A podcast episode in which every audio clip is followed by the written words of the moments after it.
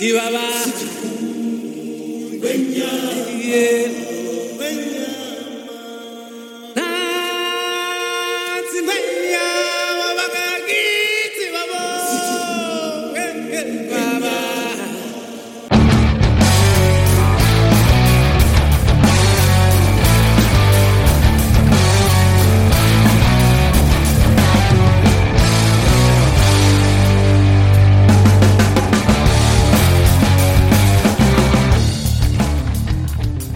You both ready to go?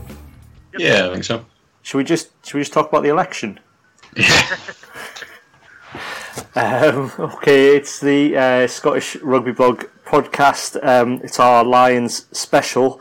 Um, we've managed to pull ourselves together to, um, don't know, find something to talk about after uh, the squad was announced today, as we're recording it, which is Wednesday.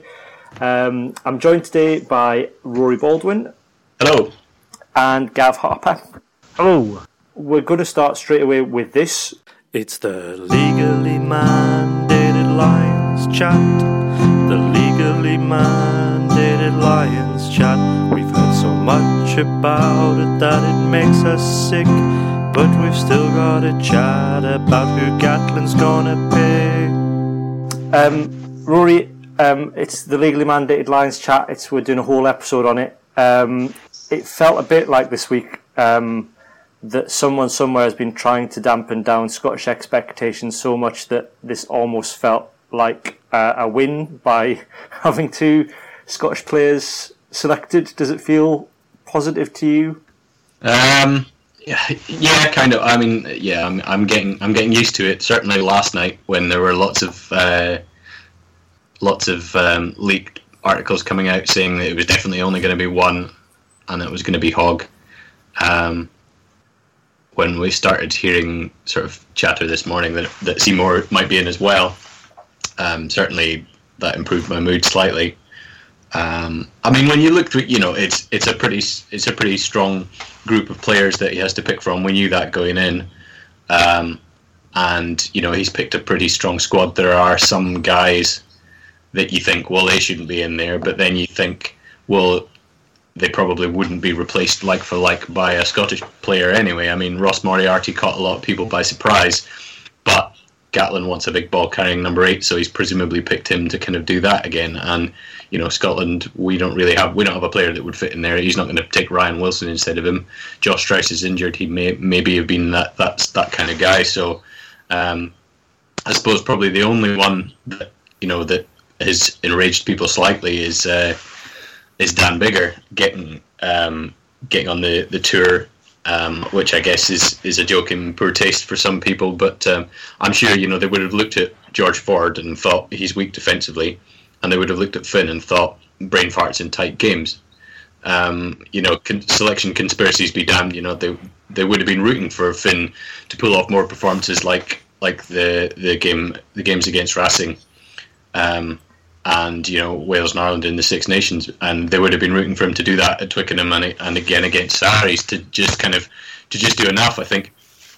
Um, but you know the fact is he didn't. If you throw loop passes on your own goal line at Eden Park, you're going to get absolutely creamed. And you know Gatland has to live in New Zealand for the rest of his life. Apparently he's retiring after this one, so um, I guess he's going to you know whatever pelters he's going to take for this tour, he's going to take them on his own terms. Um, I think Sexton and Farrell are probably the only approaching world class, maybe international class fly halves that he's got available at the moment. Um, it was always going to be a choice between Biggar, Ford, and, and Finn for that third slot. I don't think he was going to take an unknown quantity like Colin Slade or Cipriani or anybody like that. Um, so yeah, I think uh, Finn maybe maybe only only has his uh, his performances to to blame for that one. Um, but Gav, would you? I mean, there is the argument. I suppose the counter argument to what Rory's saying is that do you take Finn on the off chance that he has a game like he did against Racing, um, rather than go with Biggar, who is fairly limited in what he offers? I think that's a bit the, the kind of dilemma. Obviously, the, the coaches have come up with scenarios and, and combinations, and um, they probably have felt that one Dan Biggar's probably got more kind of money in the bank in terms of the coaches know what he's, he's about, and you know, not having a, a Scottish representative's probably not done him done him done Finn much uh, much good um, representing the coaches, and I think there's always a risk that he plays like he played against, for example, against England, and I can see it. I, can, I do understand why he's not there, but I think when we all sat around wait, waiting for the, the announcement, there was just a. It does feel disappointing that there's only only Tommy and Hoggy, but I suppose we have to look at who else realistically would have strengthened that that 41. Yeah, I mean, it, I've I've gone I've gone through it, um, and highlighted a couple of names, and I, I, it. I think I think what, what they said in the press conference, what I think Gatland said afterwards, is a lot of them were 50-50 calls, and it, it perhaps does come down to there being no Scottish voice in the coaches' room. Um, but um, we'll go through what I had. So there's Ian Henderson for Ireland, who had fairly limited game time during the Six Nations compared to say I don't know Richie Gray, who possibly had a better Six Nations than his brother, and at least was sort of in the um, playing in Europe. Um, yeah, I think uh, I think Richie. There's an argument for Richie Gray ahead of Henderson. Um, there's a lot of fans of Henderson. I think maybe the ver- versatility goes in his favour because he can play back row too. But if you look at the rest of the back row, that they've you know they've got plenty of sixes or guys that can play six big lumps. Um, for me, I think uh, Richie Gray ahead of Henderson would have been one that I mean, you know, if you put an Irish hat on, they would probably disagree with with you. But certainly from our point of view, um, I think Richie offers Richie offers a bit more. Um, a bit more footballing, something slightly different. Um, they've got Itoje, who's a bit of a ball player, um, but yeah, yeah they're, they're they're kind of the second row you can see what Gatland's plan is, and it doesn't involve a lot of um, you know a lot of football footy, as the, the Kiwis would say. Yeah, I, I, I was going. I was. I've I've, of highlighted Toji, but but mainly on the basis that he's an um, rather than anything else. That, that's why I've thought we should be omitted, um, rather than rugby reasons. Yeah, just on the second row, I think as much as we probably feel for one of the Gray brothers to go. Actually, I mean, he's probably not even next in line because Joe Launchbury's Six Nations, like how he's not made that squad's mm-hmm. me. So, I think as much as we can hope that maybe one of the Grays gets a call at some stage, it's probably going to take more than one injury before Richie or Johnny are, are involved, unfortunately. So there's, and maybe that's a reflection of not having a you know, a Scottish voice in the selection discussions that their cause hasn't been really pushed by anybody other than their, their performances, whereas I'm sure Steve Borthwick well, obviously has pleaded the case enough to get George Kruis on the on the plane, despite the fact he's only played once, I think, since January. Yeah, and that's probably the same for Kyle Sinckler as well. I guess that it's it's the English voice in the camp that's pushing him forward, where He's made, I think, one appearance off the bench for England in the autumn. Um, I had, and I think was it you, Gav, was saying on Twitter that he's he's going as a dirt track. He's not. He's unlikely to make, sort of trouble the the a match squad. But but I don't. I mean, for me, why not take say Zander Fagerson, who um, although has his issues, is is playing and getting picked for Scotland and, and doing fairly well against um, good teams with a view to getting him blooded for the next tour.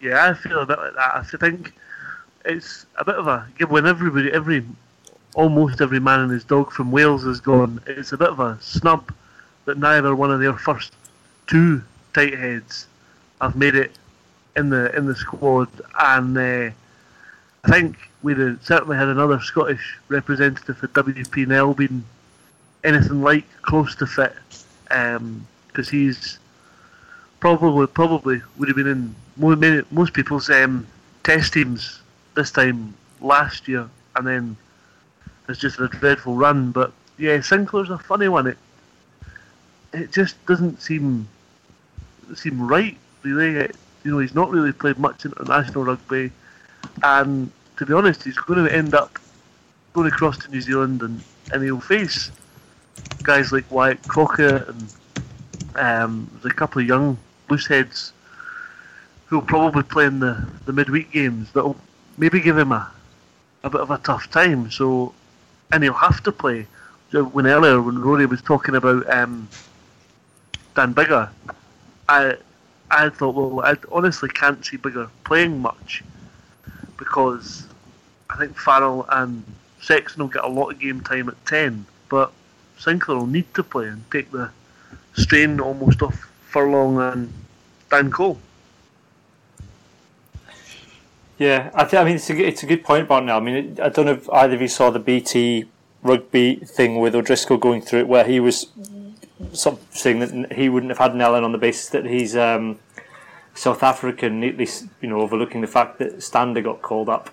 What a rubbish! Yeah, um, the other one I highlighted was Sam Warburton, but I mean, I, I, I get he's there on the basis that he's um, had a good Six Nations, but he was poor in the run up, and he's probably been picked on the basis that Gatland had him down as his captain.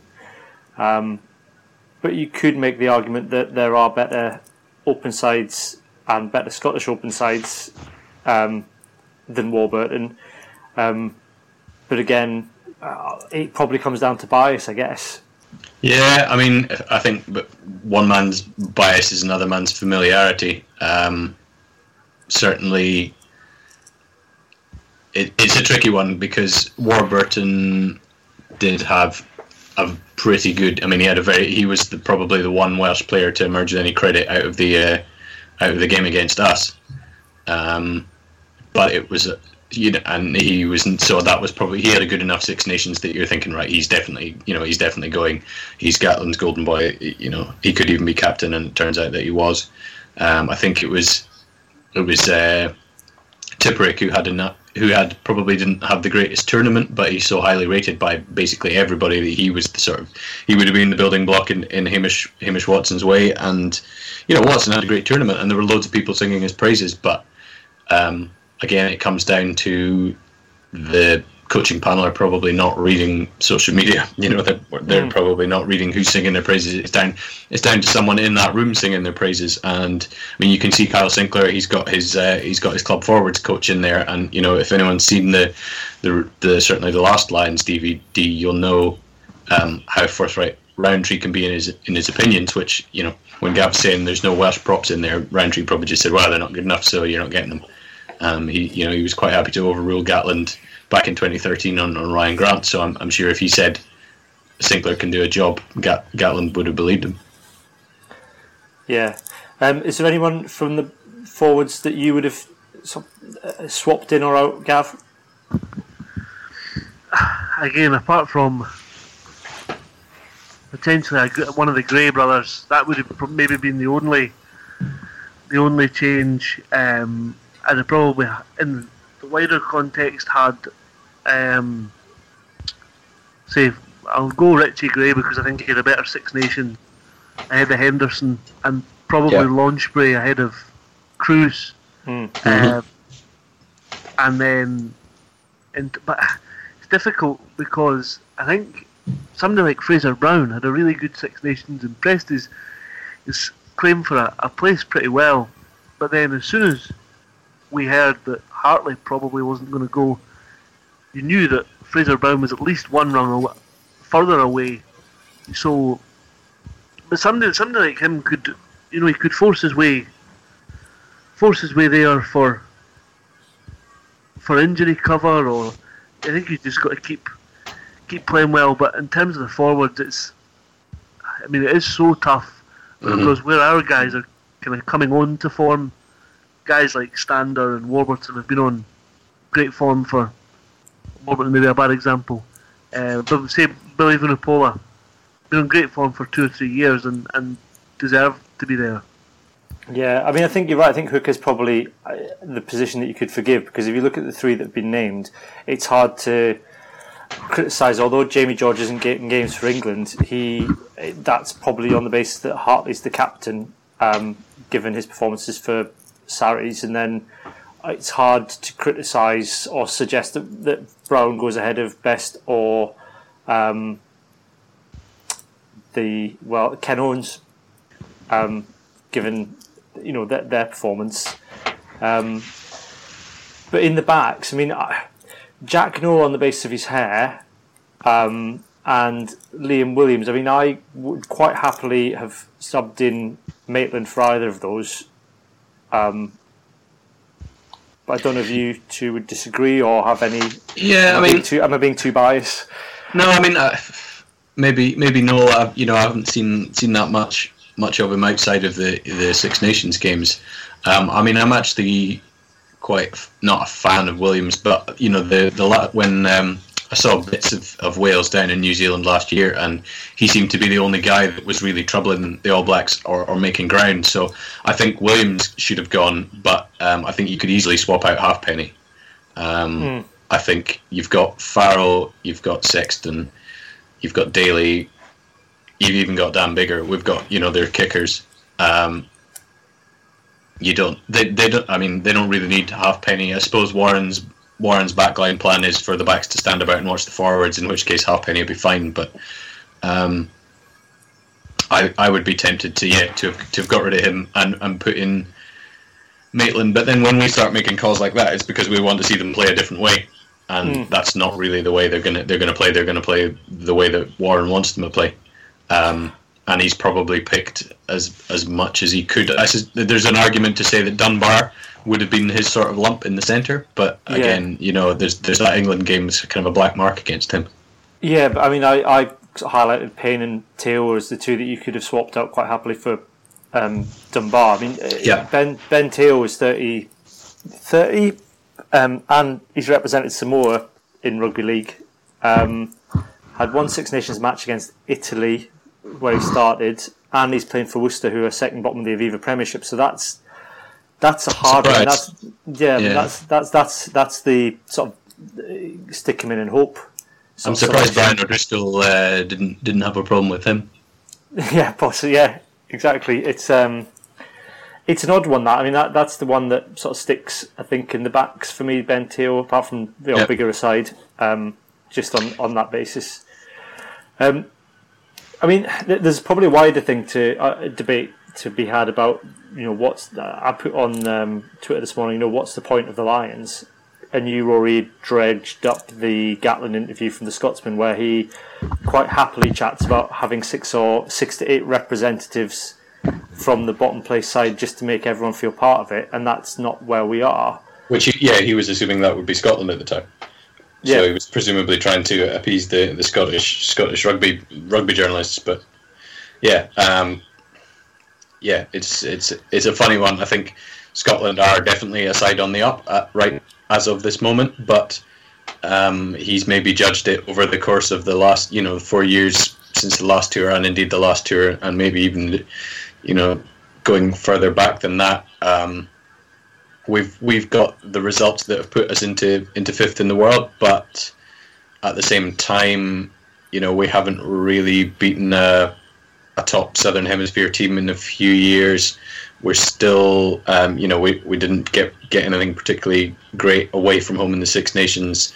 Um, I mean, we have done okay on our last couple of tours, but we've not been, you know, we've not been playing the big the big teams. So there's, you know, there's that argument against the Scottish players that they they don't have that kind of touring Test match experience, and is New Zealand the place to give them that, or do you? I mean, it's almost like the New Zealand Lions tour is, is like a World Cup, and you build you use the South Africa and the Australia tours to build a build a group of players towards that.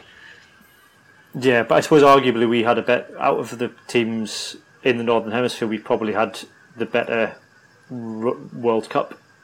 Yeah, I think that that, that would be fair.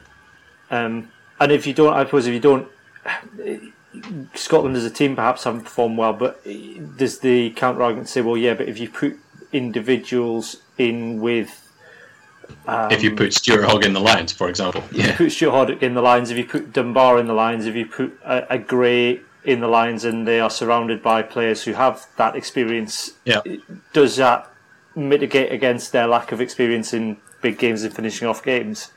yeah, when you look at it, I think guys like Ben Teo and um, Jared Payne won't have played in as many. Payne's got 20 caps and Teo's got a handful off the bench for England and like that one start against the Italians. They won't have played in massive, massive internationals. I think I don't know if Payne played against the All Blacks, but that would be the biggest one for him. Um, so there's no reason why Scottish guys couldn't go there. Dunbar, for example, brings all the same characteristics as a rugby player than that Teo does, but maybe is being judged on one bad game where Teo is being judged on maybe one or two good ones by English coaches.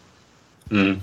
I mean, that, that's it. It comes down to. I mean, I know I'm not necessarily advocating for quotas, but do should there not be some sort of unspoken gentleman's agreement that you know two two is two in the current circumstances of a Scotland team that are performing well is not acceptable. Yeah, I mean, I think I think anything anything less than three is a bit of a slap in the face, really. Um, even and that's even as I guess as a Scotland fan who's used to getting slapped in the face by line selections in in recent years. Um, I, I mean, I totally see why you can't have quotas because as soon as you do that, then you might have, you know, you might have a dire Scotland team or a dire Wales team or something, and someone gets in who actually doesn't deserve to be there. Hmm. But I think it's if I if I was the Lions coach, I would I would try and bear that in mind when making a 50-50 call. I'd say, okay, we've only got one Scot on the tour. Let's take Toby Seymour instead of you know Chris Ashton. But Yeah. again, and that's, that was the sort of part of my point about Teo and Dunbar being so similar that it feels very much like there's not a, a Scottish representative on the coaching side. They've turned us down, so do you know what? We're going to pick as few players from that country as as we possibly can. And I, I wonder if that would happen if, for example, if there was there was no Welsh coaches on the in the Mhm. squad, would, would we be sitting looking at a Lions squad with two or three Welsh players? Like I very, very much doubt it. Yeah, I mean it's it's it's interesting to think what happens. Um, certainly after the last Lions tour to New Zealand, when Woodward, you know, almost put it out of its misery, um, and Geech came in in the 09, you know, the 09 tour to try and restore the Lions ethos, and that tour was very much about making it almost as old-fashioned as it could be.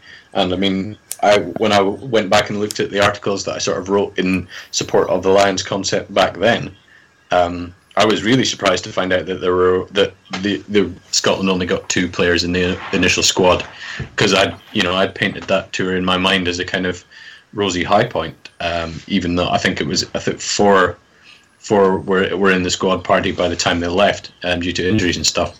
And but you know Geech was in charge of that tour but he took Gatland along to kind of bleed him in as a as a to blood him as a as a coach and then obviously he took he took charge of the next one. So you've got to think there may be some coaching continuity working through, but you would look at the coaching coaching group they've got now and say Howley's probably not going to be involved in the next one. Gatland's definitely not, as far as we know. Um, you might get Farrell, who's who's working with the Irish. You might get Rowntree because they don't seem to have any other scrum coaches in the Northern Hemisphere. Um, and who's who's the other one? Jenkins kicking, and Yeah. and Borthwick. Yeah, so I mean Borthwick might be, um, or somebody like um, like Gustard from from Sarries or something. You know, they could bring someone in like that. They're probably going to. So there might not be as much Welsh um, influence in the coaching setup next time around. I mean, a kicking coach. You know, we could find we could get Jonny Wilkinson as a kicking coach, and then boom, you've got no Welsh coaches. Um, Yeah, but I, thi- I, I suppose I wonder where from the current Lions setup is is the next coach coming from. Then, if Mm. Geech had the foresight to blood Gatland, who who is do the we think there's a head coach in there? Yeah. It's not Um, Howley. no. I hope it. I hope it's not Howley, but They'd be mental. yeah. So I and and I get the point that there's no Scottish representation in the um, in the coaching setup, but then what? By all accounts, Scottish coaches were offered, or Scottish-based coaches were offered, was were the sort of breadcrumbs, the you know you can come and be assistant to the assistant rather than Yeah. a genuine position. I would be interested though. I think Gatland said during the Six Nations that he would happily sit down with Vern um, at one of the selection meetings, and it would be really interesting to know whether Vern had any input at all, or whether that offer kind of never saw the light of day. Because if if Vern has had a chance to press claims for his players, and we've ended up with two what what we what was the you know what was Gatland's original plan? Because a lot of people um, on social media this morning were really surprised that Seymour has made it in. Um, I think partly because of the, the rumor last night that there was there was only going to be one Scot. Um, but for me, Seymour's been one of the form wingers in Europe for probably at least at least a year, Mhm. um, and deserves his place. But you know, what position would we have been in? if Vern wasn't involved and, and you know was he was he involved in the, the selection meetings? It doesn't doesn't feel like he was. It would be interesting to know, yeah. Well, the other the other side of that might be. I mean, they've only that, that Vern has deliberately um, talked down some chances so he can pick um, some of the uh, Scotland players for the Barbars. Yeah, true. Ke- Kept them for himself. Um, I've and I've, I've written a piece that I think Rory had said would, would be on the on the site um, over the, the weekend. But basically, I think now the focus if, if Scotland fans don't want to focus on the Lions, it's a great chance to to really focus on our summer tour. And there's no reason why Scotland can't go away and win all three games now. Warburton as captain um, seemed fairly inevitable. I think. Um, is that the right pick for you, um, Gav? Out of that forty-one, It's difficult. difficulties. Gatland's kind of golden boy, as Rory said earlier. Um, so once he had kind of played his way in the squad with a good Six Nations, he was probably odds on. Um, Alun Wyn Jones has got a bit of an injury. Uh, Rory Best is probably not guaranteed to to start the tests. It's a difficult one because short of those kind of three guys, you're then looking at people who don't regularly go Colin Farrell, who doesn't regularly captain his club or his country. Um, so yeah, probably, but um, so it's a case of the Brewster's millions. If not him, then who else? Yeah. I bet yeah, I think so. Yeah, I think. I mean, if I yeah, Ca- Sam Warburton, fine. Um, he is a good captain. He's not. He's probably not not going to let anyone down. I mean, it's a ridiculously hard call in this squad to pick one guy who definitely starts the tests. Apart from at the moment, I would say Owen Farrell. Um, but as Gav says, you know, he doesn't. Uh, he doesn't captain his his club or his country very often. Um, so yeah, why not defy logic and pick the guy who plays better when he's not captain? Yeah, and I guess um, the um, Alun Wyn Jones had um, a pretty poor Six Nations as captain, and certainly in the Scotland game, some of the choices Yeah. were a bit suspect. Yeah, ah, But in terms of the captaincy and what it takes to be a Lions captain, we thought we'd get some expert input, and who better than former Scotland captain and executive coach David Sole? David Sole. Oh, hi, David. It's Cameron Black from the Scottish Rugby blog.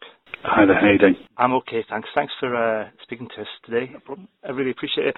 Um, we wanted to really uh, speak to you just because um, to get an insight into the sort of skills required to lead a team like the Lions, and also not because you've just captained Scotland, but also your experience in executive coaching as well.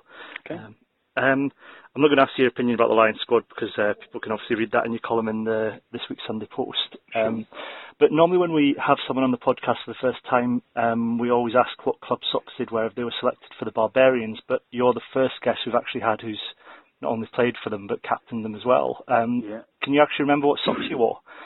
Well, I wore my club socks, um, depending on which club I was playing for. So um, I was first asked to play for the Barbars when I was at Bath, so I wore Bath, socks then. Um, and obviously latterly I played at Edinburgh Accies, so I wore my Edinburgh Accies socks um, for the Barbars, yeah. And, and would you do you think you'd wear the same socks if you were called up today? well, the likelihood of me being called up today is about as remote as me being prime minister. So, um, but but yeah, I mean, hypothetically, I would still wear Edinburgh socks. Uh, you know, that's my club. That's where my son is captain. So, uh, yeah, no, I've got a very strong affiliation with uh, Accies. And, and in terms of leading a scratch team like the Barbarians or, or the Lions, even, I mean, how does that differ from, say, leading a more established setup like Scotland, where you may be more familiar with the guys around you?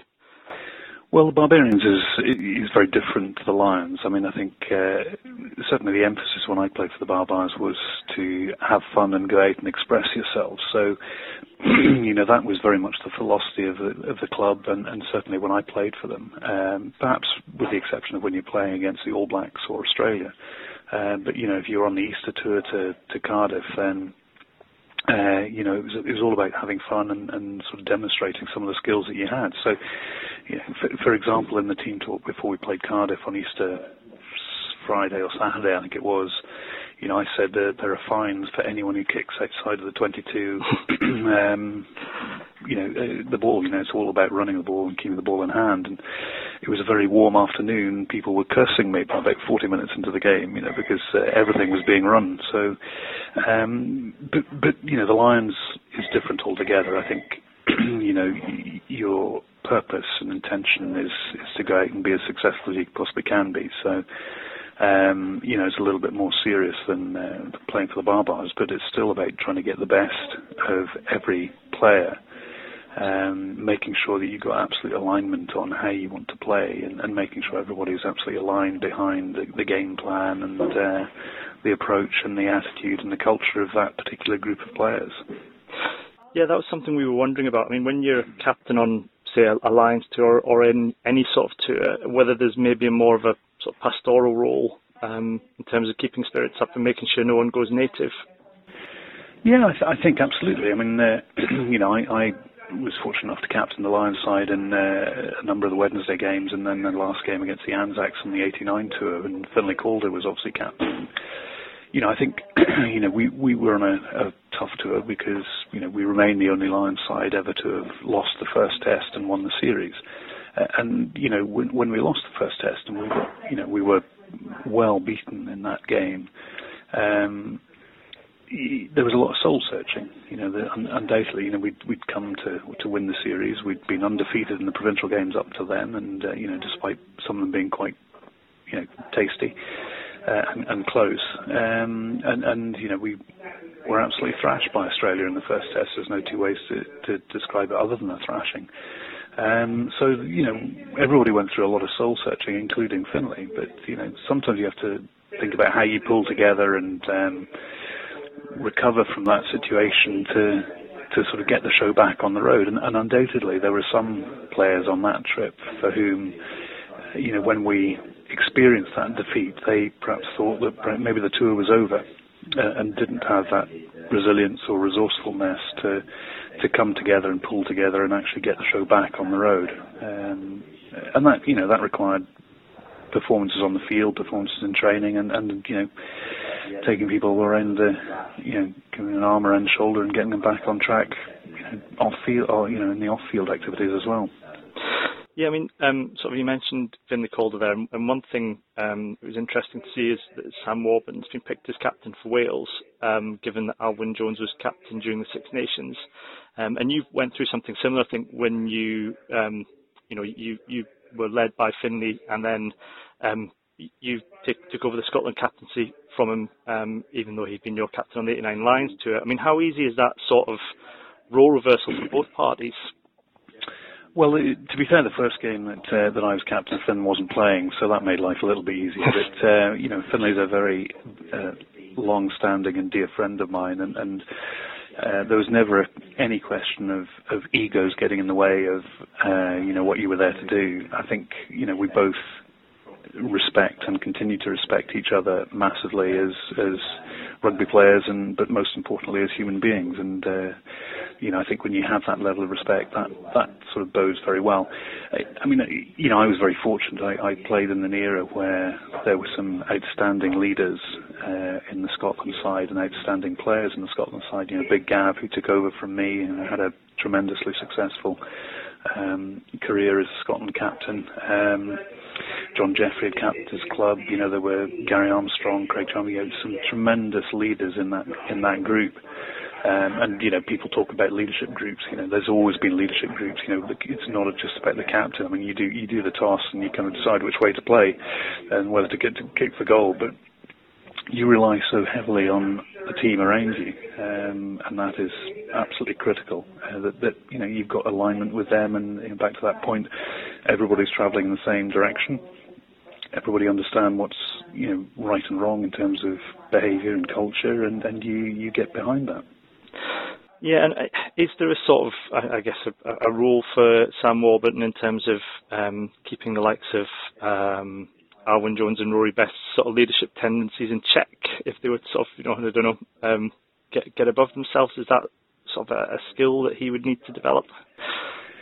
Um, it's really hard for me to say because I don't know the characters. Uh, you know, I've met them a couple of times, but you know, I wouldn't say I know them as individuals. And you know, it's only when you go to a country like New Zealand where uh, the intensity is is unprecedented. Um, and and you know, unless you toured New Zealand, you you really don't get a good appreciation of what it's like to be there. Um, you know, rugby is so ingrained in their culture, and it's, it's such an important part of their culture uh, that, that, can be quite overwhelming in some respects. Um, so I think you know, having an appreciation of that first and foremost, not not just for Sam and for you know the other leaders in the group, but for the whole touring party, um, is really really important. Um, you know, I experienced it first in the 87 World Cup, and, and it was a real eye-opener. And then we went back there in 1990 with Scotland and had an amazing time and just an incredible tour of New Zealand for sort of six or seven weeks.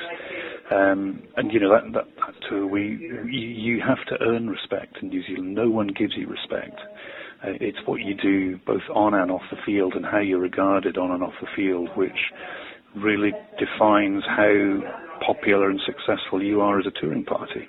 Uh, and we were very lucky in uh, 1990. You know, we had, uh, say, an exceptional group of players and a lot of people who'd experienced New Zealand before, as well as a few young players. And, and it was a real steep learning curve for those those younger players as they sort of experienced what it was like and the physicality and the, the, the intensity and the the microscope that you put under when you're when you're in the country. And I think I think that is probably going to be the biggest challenge for this particular Lions group because there's not a lot of experience of New Zealand rugby in in the group.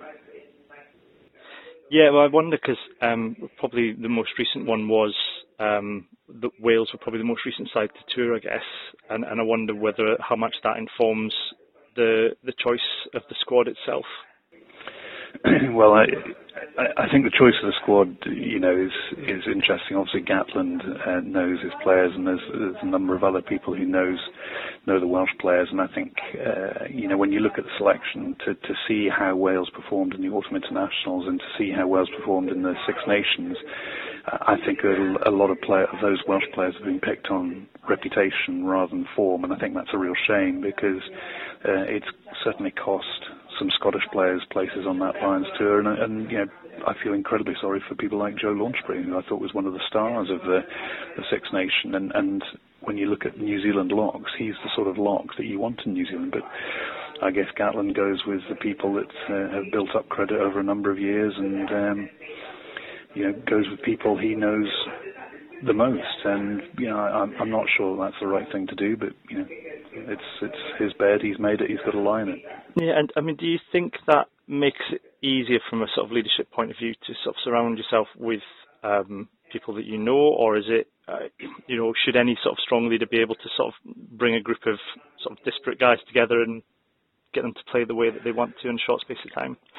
Well, I, I, you know, I think it's it's a very different game now, and the, the amount of attention and preparation, uh, attention to detail and preparation that these guys will undergo between now and flying out to New Zealand will be, you know, second to none in terms of you know Lions tours. So uh, they will be as well prepared as they possibly can be. I think the role of you know, bringing them together, you know, is is probably the hardest one because you know you spend a lot of time trying to kick seven bells out of each other in the Six Nations, and suddenly you pull on a red jersey and with a, a badge with the crests of the four home unions on it, and you're meant to play together, and that just takes a little bit of time to adjust to. And and you know, back to the point about culture, I think you know we we all share the same language, but you know, Scots are very different to Welsh and very different to Irish and very different to uh, to English, and, and you know, just navigating your way through that and understanding how people take is a real challenge. It will be a real challenge for, for both Warren Gatland as a new as a coach of these new play, this new group,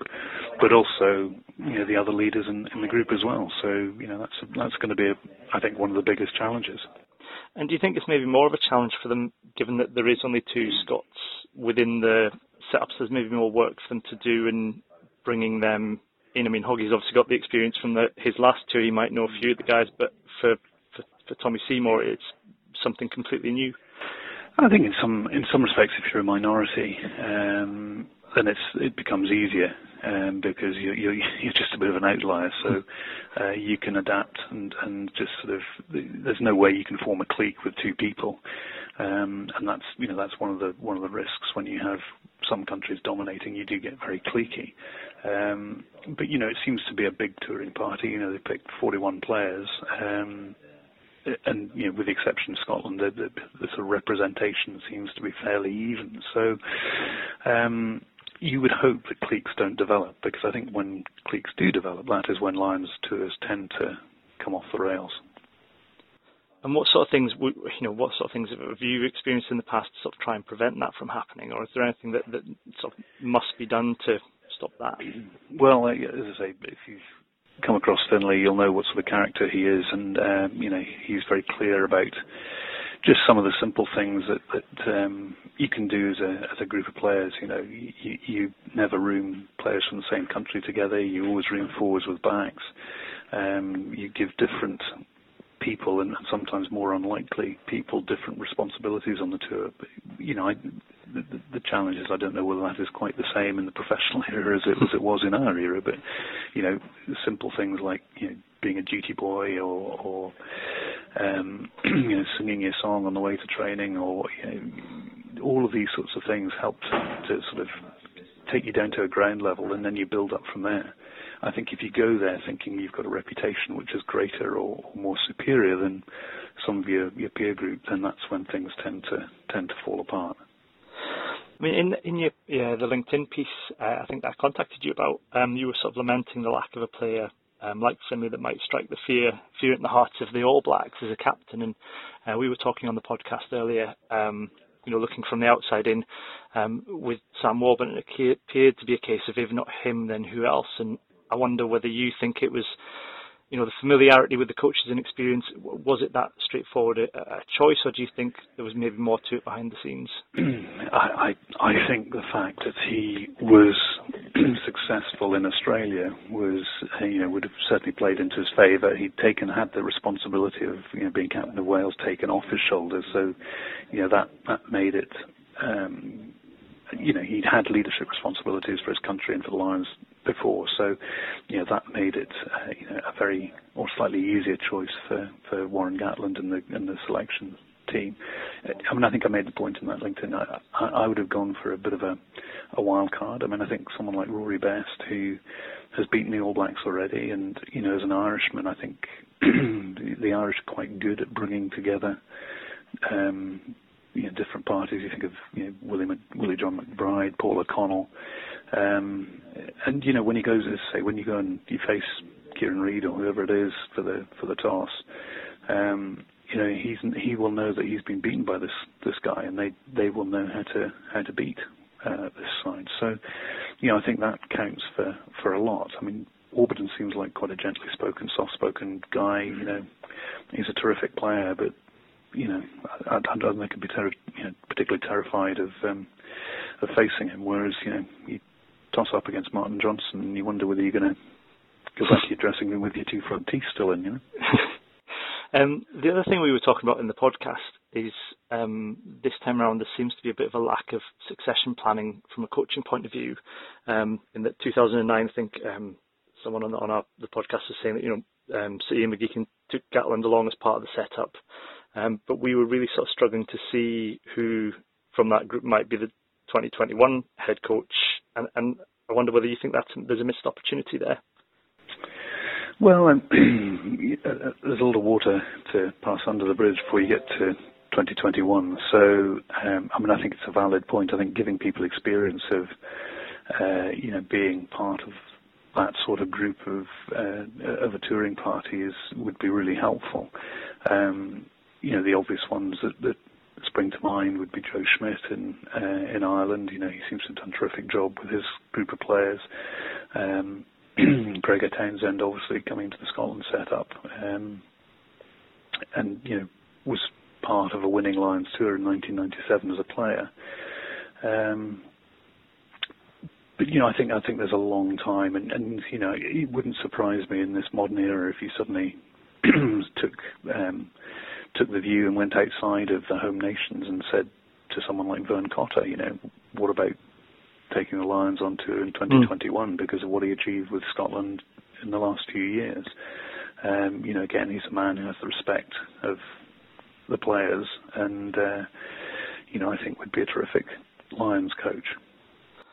And and then who? I mean, who for you was the greatest captain that you've played under? Um, you know, I was very lucky to play under you know some great individuals. Um, people like you know Gavin Hastings was captain of the Scottish school side that, that beat England that I played in uh, away from home, which was the first ever away Scottish schools victory. Um, you know, and Gavin's you know, just a, a, wonderful character and a wonderful man. You know, Finlay Calder, a very different guy. Um, Colin Deans, you know, my first captain, I thought was a ter- terrific. I learned an awful lot about you know how you integrate young players into a squad from him. Um, you know, there's been some fantastic guys. Uh, one of the hardest men I ever played rugby with was a guy called Roger Spurrell at Bath. You know, um, one of these guys who would never ask you to do something that he wouldn't do himself, and mm. more often than not, it was pretty something pretty unpleasant that he'd be doing himself. Um, but you know, he's just one of those guys who you sort of follow follow anywhere. So you know, I've been very lucky to play with some you know truly exceptional captains. And and um, if you were going to give sort of some advice to a young player um, who might be listening that had aspirations of captaincy at any level, what what do you think is the single most important piece of advice to give them, or the, or the, or the one thing they should work on above all others? I think it's be true to yourself. Um, you know, don't try and adopt or adapt other styles to because you think they're the right thing to do. I think you've got to be true to yourself, true to your personality, true to your own values and beliefs, and do it in the way that you want to do it. um, you know, think about how you how you want to lead an organisation or a or a team, uh, and just get on with it. And you know, you, will you'll get feedback um, fairly direct ways uh, in sports and, and, perhaps less indirect ways in business. But you know, if you're true to yourself and true to your values, you, you won't go too far wrong. That's great, David. Thank you very much for that. Um, okay. Okay. No problem. Cheers now. Bye. Cheers now. Bye. Okay, uh, that's it for part one of our Lions special. Um, don't forget you can follow us on Twitter at Scot Rugby Blog and check out the blog www.scottishrugbyblog.co.uk and leave comments on any of the articles, um, especially the ones about the podcast where you can uh, leave comments about what we've talked about. Um, we will be back with part two early next week, um, but in the meantime, it's goodbye from me and goodbye from Rory and Gav. Goodbye. Bye.